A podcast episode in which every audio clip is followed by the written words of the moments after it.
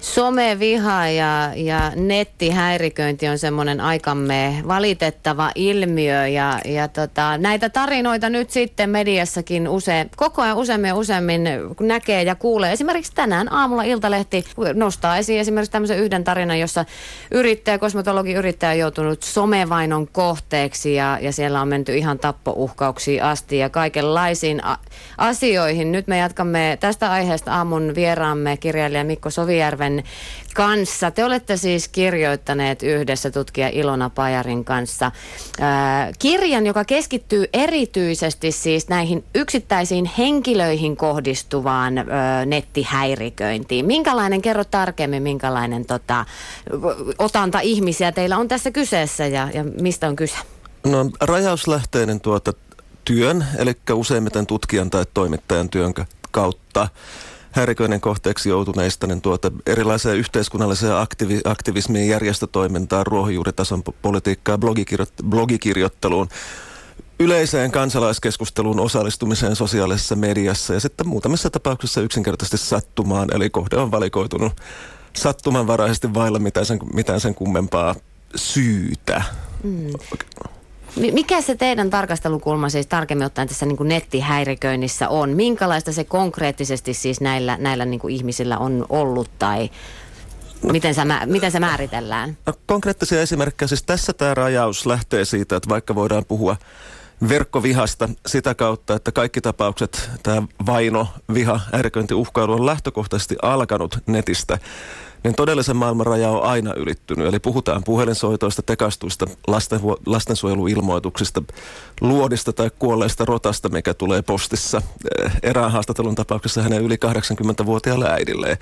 Eli emme halunneet rajata tätä pelkästään tuota yleiseen älämölöön tai niin sanottuun vihaviestintään, vaan tällaisen henkilökohtaisen uhkailun ja tuota yksityiselämään tunkeutumisen rajaan täytty jokaisen haastateltavan kohdalla, kohdalla ylittyä. No otetaan nyt esimerkiksi, ei voinut sivuuttaa tuota Rotan postissa saanutta äitiä, niin, niin minkälainen tapaus siis ihan konkreettisesti tässä on kyseessä sitten, että, että minkälaisia nämä häiriköintitapaukset on, mihin te olette perehtynyt? No tässä tapauksessa kyseessä on tuotainen juukalainen SDP B-kunnanvaltuutettu ja hyvin suosittu blogisti, joka sai rotan postissa tuotainen suuttuneena kansalaispalautteena palautteena liittyen maahanmuuttokeskusteluun tai mikä, mikä tämä motivaatio on sitten alun perin ollutkaan, ollutkaan, mutta ne syynä on pelotella hiljaisuuteen häpäistä, vai, vaientaa tai tavoitteena on.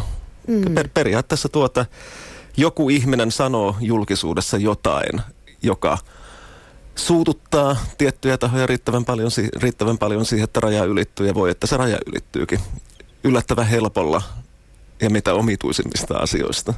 Tota, te olette käsitellyt tietysti tässä kirjassa niin kuin näitä nettikiusaamisen kohteeksi joutuneita henkilöitä, mutta mitä sä sanoisit näin niin kuin ihan mututuntumalla ja tämän, tähän pohjautuen, tähän teidän aineistoon, että minkälainen ihminen sitten on niin kuin tämä kiusaaja, että mis, mikä on se niin kuin triggeri, mikä jotkut ihmiset laittaa käyttäytymään tällä tavoin?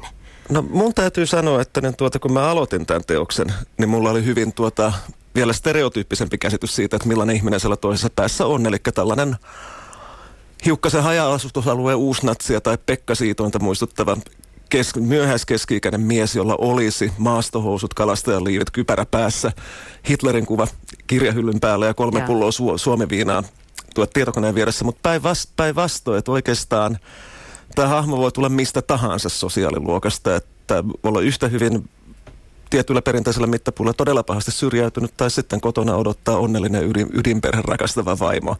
Pankkitilillä on rahaa ja sosiaalisen median tili esittelee omaa yritystä. Urheiluauto, että yhdistävänä tekijänä mä itse näkisin eräänlaisen suhteellisen deprivaation tunteen, joka yhdistää likin jokaista heistä. Eli hyvin syvälle men- menneen menevän kokemuksen siitä, että minulta puuttuu jotain, minun elämästäni puuttuu jotain, olen jollain tavalla alas painettu, uhattu, vainottu valkoinen heteromies. Mitä se nyt sitten onkaan, että mit, mitä, mitä, mitä kautta se manifestoituu, mutta hmm. jonkinlainen tunne siitä, että ne minulta on viety paljon, minua ei kuulla, ja joka sitten kohdistuu usein sattumanvaraisen kohteisiin, millä ei ole henkilöelämän kannalta juurikaan mitään merkitystä. Toi on jännä toi tavallaan, koska, koska et missä menee se raja, kun kyllähän jokainen meistä jossain vaiheessa kokee jonkunnäköisiä alaspainettuja fiiliksiä ja, ja tota, että ei, ei oikein niin saa sitä, mitä haluaa, mutta että mikä on sitten se, että saa jonkun ihmisen käyttäytymään tällä tavalla, koska nämä tarinat on aika hurjaakin, että, että mitä sitten voi tapahtua, mitä ne voi toimia.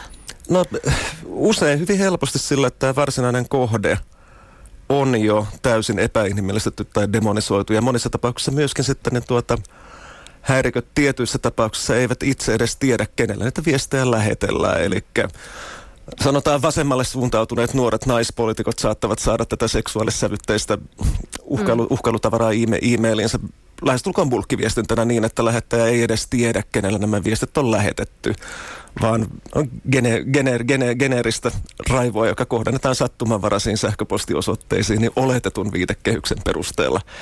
Ja tämä uhrikohde on usein niin epäinhimillistetty, että on helppo olla pysähtymättä miettimään sitä, että tällä ihmisellä saattaa olla kotona se perhelapset, että tämä saattaa sattua mm. häneen todella, todella paljon, koska tämä kohde nähdään jo itsessään niin tuota, niin epäinhimillisenä olentona, jonkunlaisena mörkönä tai pelkästään maalitaul- maalitauluna, jolle voi sitten varsinkin sen verkon ja usein anonymiteetin tuovan, tuoman turvan kautta niin tehdä ja sanoa aivan mitä tahansa, koska niin.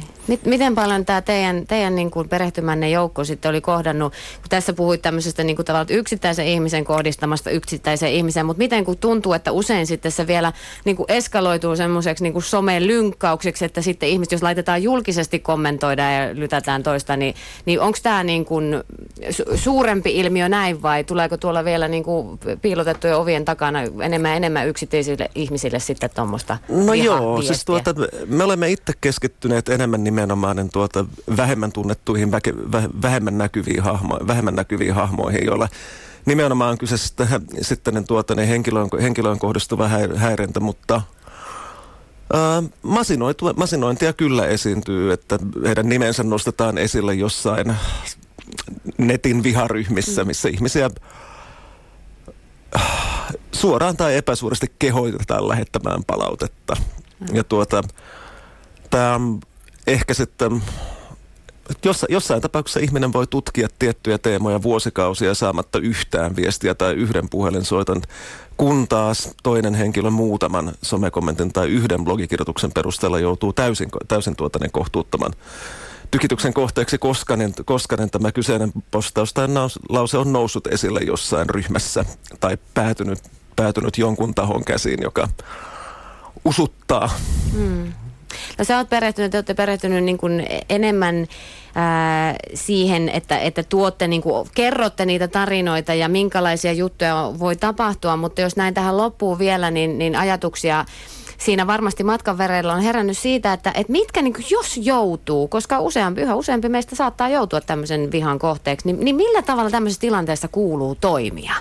No, ensinnäkin mä sanoisin, että niin tuota häiriköittänsä kanssa ei koskaan tulisi niin antautua henkilökohtaiseen kommunikaatioon, koska se on ainoastaan bensaheittämistä laineille, että niin, jos rikoksen kynnys ylittyy suoraan, suoraan poliisille, minkäänlaiseen väittelyyn, minkäänlaisen kissahänen vetoon tai henkilökohtaiseen riitelyyn kenenkään vihaviestiensä kanssa ei tulisi.